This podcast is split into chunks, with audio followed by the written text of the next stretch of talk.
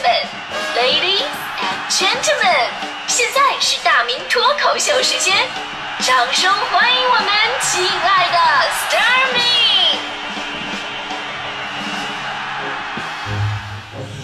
欢迎各位来到今天的大明脱口秀，我是大明。我吧，我发现一个生物学的现象，就是呢，这个人类的本质啊，其实跟那个仓鼠是一样的。囤货会让我们变得非常开心。呃，朋友们养没养过仓鼠？就四个字可以形容他们的一生，那就是死有余骨，还特别能藏吃的。就以前我们宿舍吧养了一对儿啊，一直喂他们吃瓜子儿。仓鼠这个东西吧，你别看它小，但是它们特别有心机，就不是说你啊，你给它多少，它立马都给吃光。它们呢是喜欢把这瓜子儿啊先嗑好，嗑好以后呢就藏起来，藏起来。有一天呢，我给他们换这个笼子里的木粉。然后我就发现这里边堆了好多那种嗑好的瓜子儿啊！哎呀，这这当时我就给别误会，我我我我就给扔了啊！我还没那么馋。结果呢，人家仓鼠回来之后吧，俩人不停的翻来翻去，就啥啥都没找到。最后呢，迷茫的瞪着我，那个眼神特别可怜。后来我也见到过那种眼神，就是大迪前两天天天在平台上抢口罩，每次抢不着，然后就是这个眼神。所以呢，人呢，在这个囤货这方面。真的是跟仓鼠是一个水平，真的什么人都爱囤货。你首先咱们中国人就爱囤货，对吧？北方人爱囤白菜，南方人爱囤腊肉，农村人爱囤粮食，城里人爱囤钱。这女人爱囤口红，男人爱囤烟酒，大迪爱囤零食，我爱囤脂肪啊！我这脂肪我都囤了三十多年了，我，我这这这还普通状态。就咱们平时啊，可能觉得哎很正常啊，对吧？也没注意，但特殊时期这个囤货水平立马就显现出来了。因为啊，当我们真的想囤一样东西，真的能给它存没了，你信不信？就这一段什么什么消毒水啊、洗手液呀、卫生纸啊、消毒纸巾啊。一度被我们囤的处于这个紧急状态，很多人都是这样的，一边叹息着“哎呀买不到啊，太可恨了”，一边打开了自己的储物间，看着自己双十一的囤货还没用完的卫生纸，说：“啊，还好老娘有存货。”有的时候吧，我跟那个徐强强哥我俩视频，我就发现这个强哥的卧室里边堆满了各种的消毒防疫用品，然后强哥说：“哎呀，我我感到非常的安全。”其实我特别想跟强哥说。你吧，本来隔离在家里边，谁也见不着，你本来是特别安全的。但是呢，因为每天这些个东西，你要跑出去二十次取快递，那你安不安全就不好说了。当然了，疫情当前呢，恐慌的不止我们，全世界人民都恐慌。在囤货这方面，其实老外啊比我们还夸张。就比方说澳大利亚，那澳大利亚呢是陷入了厕纸危机，大部分超市买不到厕纸。其实呢，也不是说这个玩意儿不够用啊，就是太恐慌了，有多少都能给你抢光了。有一名澳大利亚的妇女，就因为恐慌这个新冠肺炎，就囤了二百五十公斤的大米跟扁豆，大量盒装的麦片，以及好多好多的免洗洗手液。而这位女士呢，觉得没错啊，未筹谋总不是什么坏事吧？还这个非常得意的向媒体介绍了自己的存货，是吧？包括什么罐头食物啊、净水过滤器呀、野营装备呀、蔬菜种子、狗粮武器，就只有你想不到，没有他没囤的。而在药物方面，也囤了足够一年的药物，就算你三百六十五天，你天天得病，你也能活得下来。而且呢，他还非常有预见性的囤了很多的硬通货，比方说十五包烟草，目的是有需要的时候拿出来跟那些烟民交换食物。他甚至把家里的什么金银首饰都给融了，因为他认为金银是最稳定的交易货币。而目前她的丈夫正在学习打铁，这怎么的？这一场疫情能让咱们回到原始社会呀？而据说她平时最爱看的电影叫做《生化危机》，所以呢，你说跟这种大神比起来吧，你们是不是觉得其实自己还是挺笑看人生的？而美国人民呢，囤的更加凶悍，他们呢可能没囤那么多，但囤的东西特别的猛。啊，对于咱们来说呢，不管是疫情啊，还是其他的紧急状况，就咱们的第一个反应是什么？咱们就第一反应就囤粮食，对不对？民以食为天嘛。那美国人不一样，美国人遇到紧急情况啊，先把枪支弹药囤起来，这就充分显示了咱们两国制度和文化上的巨大差异。就制度上，美国一定范围内存在这个枪支自由，那咱们不可能啊，对吧？文化上，美国人的思维是。正因为大家伙都有枪，所以呢，我的军火如果比敌人更加猛烈的话，那我就更安全。哎，你看这次因为新冠病毒啊，二月二十五号，旧金山市长宣布开市进入紧急状态，就随着这一消息公布啊，三天之内，旧金山教堂区某枪店的枪支销售量增长了百分之四十五，弹药销售量增长了百分之一百三十。本地人接受采访的时候是这么说的：“说，哦，我从来不担心食物不够多，我只担心我的火力不够猛。所以呢，我脑海当中立马就浮现出一个画面来了，就是疫情来了，中国人全民隔离，美国人呢全民吃鸡。其实吧，对这事儿吧，就咱们很难评价对错，对吧？因为只是不同的制度背后是文化差异和思维方式的不同。美国人呢有美国人的道理。”因为在那样一个制度之下，你永远不知道病毒跟暴徒谁先找上门，而这种制度呢，却不可能适合中国人的文化和思维。你说美国人呢，是通过威胁达到互相制约，然后构建一种平衡；咱们中国人呢，还是骨子里的那种中庸之道，与人为善。所以你看，中国的历史几乎很少有侵略别人，只有自卫跟反击。那咱们与人为善到什么地步了呢？你看欧洲航海家到新大陆。都是拿种子呀、纺织品呢，或者不值钱的瓶瓶罐罐啊，去交换人家的钻石跟珠宝。那跟咱们中国的封建王朝时代的朝贡是完全相反的。朝贡我们都知道啊，周边的小国来进贡嘛，啊，保持一种和平。其实啊，人家拿来的都是什么普通的土特产，然后呢，当朝的政府给人家什么呀？那都是真金白银的赏啊。你说这是？这这买卖吧，这就让他们做的稀碎，对吧？当然这是题外话。那咱们今天说的还是囤东西。这疫情当前呢，全世界都在囤必需品，其实呢无可厚非。但问题是什么呢？就如果有了恐慌的加成，囤就会变成没有目的性的抢，最后呢旱的旱死，涝的涝死，造成社会资源分布不均。你甭说中国，欧洲、美洲都被抢到缺货。邻国日本，昨天我看到一个新闻啊，口罩都涨到了三百块钱一个了。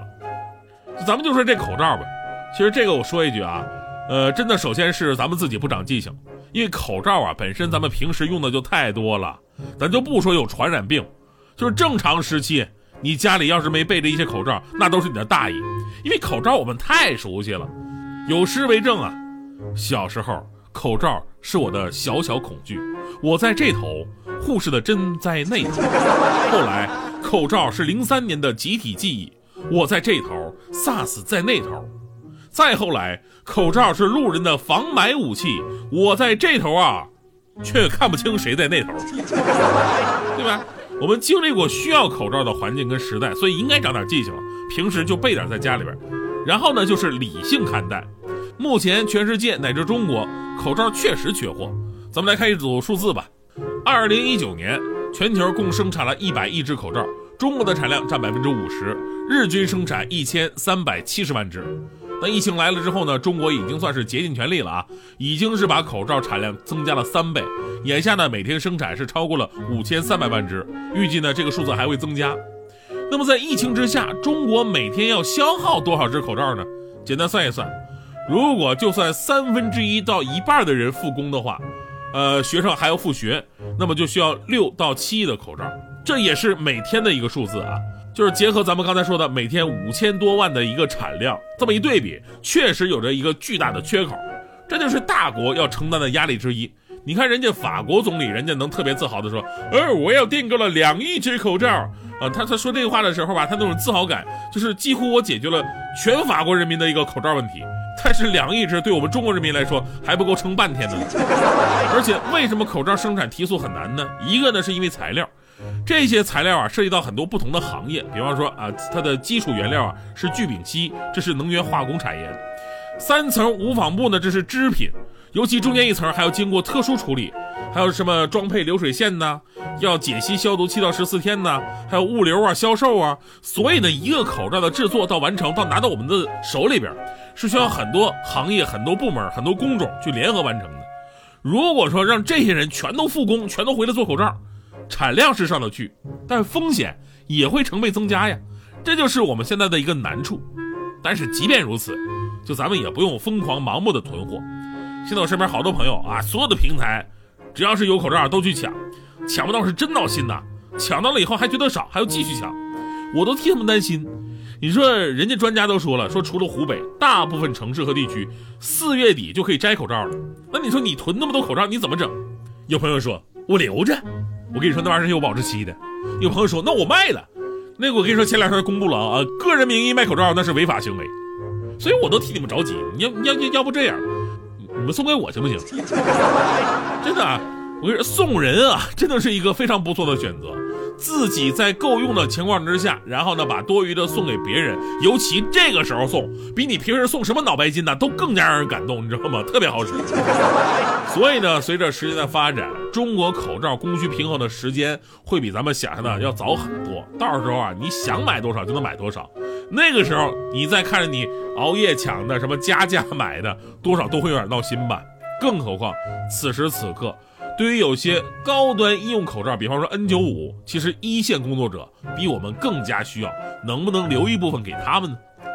所以呢，我们现在要做的就是不用恐慌，心里有数，乐观面对，然后偶尔分享。最后呢，其实我一直想跟做口罩的朋友们说说一个问题，反映一个事儿啊，就是咱们等这次疫情过去之后，能不能好好研究一下关于这个口罩的尺寸问题？啊，因为我发现大部分口罩吧，它是不分大小号的，对不对？我就看好多人戴着，其实都大。本来口罩口罩嘛，挡住鼻子嘴这两个器官就可以了啊。但大部分人戴上以后呢，整个下半张脸都没了，那家伙跟忍者似的，那哪是口罩啊？你这不应该叫脸罩吗？所以说你拿出一半的材料做口罩就够了，只有戴在我脸上，我才觉得那才叫口罩，我就能挡住个嘴，我脸蛋子都在外边露着，绳都紧绷着，勒折了好几根了。我每天摘口罩，我脸上就多出四道法令纹。所以你们看看，这以后能不能照一下我们这些脸大的？从前有个男孩，天生长着一张大脸，有时让人可怜，有时又变成尬。点吃的不多不少，肉却全部挤在脸上。不是富二代，却有个富二代的面相。同桌热心关怀，说他可以去打三针。看过他的朋友都会叫他皮套先生。他也从不对抗，从不否认，从不表现气愤，好像一切理所当然。那是上帝给的馈赠。他也像个普通男孩，有时爱有时恨，憨厚的样子，有时聪明有时笨。他知道自己弱点，所以从来不敢表现。虽然他也知道，重要的是心，不是表面。大大的脑袋，神情大大的想。大大的麻烦，一路大大的闯。大大的忧郁总是等到人群散场，他用力画着天使，幻想自己长出翅膀。大大的衣服走路大大的晃，大大的嗓门嘴巴大大的唱，大大的脸盘藏着小小的梦想。他希望他的心也像面子一样宽广。小时候，大人捏着脸蛋说这小孩太乖了。长大无意听到女孩说他像个怪胎，于是他也眉头一皱，脖子一歪，回想着从小捏的太多，会不会是问题所在？对着镜子发呆，男孩总是感到颓废，看着一个。种子感觉顶了一个雷，所以他最怕理发师傅对他刘海拿起剪刀在网上搜出视频学做每日瘦脸操。男孩也曾试过追求一段美丽爱情，女孩委婉拒绝，因为嫌他五官太平，他只好收回礼物，做回学生专心读书。翻开课本，发现有人把他画成罪恶屠夫。男孩上午听课打着瞌睡，有点头痛，因为昨晚睡眠质量太差，做了噩梦。梦里他正坐在楼下理发店里理发，一盘披萨开在他的脸上，把他变成披萨。大大的脑袋神经大大的想，大大的麻烦一怒大大的闯，大大的忧郁总是等到人群散场。他用力画着天使，幻想自己长出翅膀。大大的衣服走路大大的晃，大大的嗓门嘴巴大大的唱，大大的脸盘藏着小小的梦想。他希望他的心也像面子一样宽广。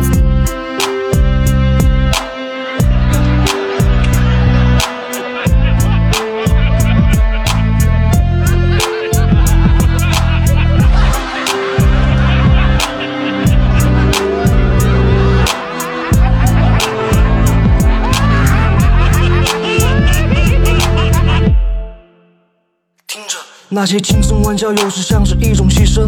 大大咧咧背后，偷偷看过心理医生。他明白，当然背后都藏着一种酸楚。疤痕盖着伤口，和平悄悄酝酿战争。他总在最寒冷的时候，才能感觉自己温度；又在高潮过后，看到自己被压抑的灵魂。从自信走到自信，从自闭走到自嗨，打过不少败仗，也还是自己的统帅。真该感谢这张大脸，陪着男孩一起哭笑，一起冒险。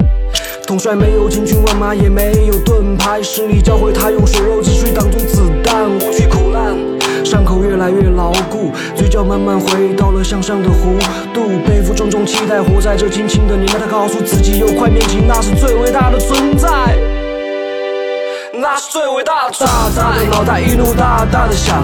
大大的麻烦一怒大大的闯，大大的忧郁总是等到人群散场。他用力画着天使，幻想自己长出翅膀。大大的衣服走路大大的晃，大大的嗓门嘴巴大大的唱，大大的脸盘藏着小小的梦想。他希望他的心也像面子一样宽广。大大的脑袋神经大大的想，大大的麻烦一路大大的闯，大大的忧郁总是等到人群散场。他用力画着天使，幻想自己长出翅膀。大大的衣服走路大大的晃，大大的嗓门嘴巴大大的唱，大大的脸盘藏着小小的梦想。他希望他的心也像面子一样。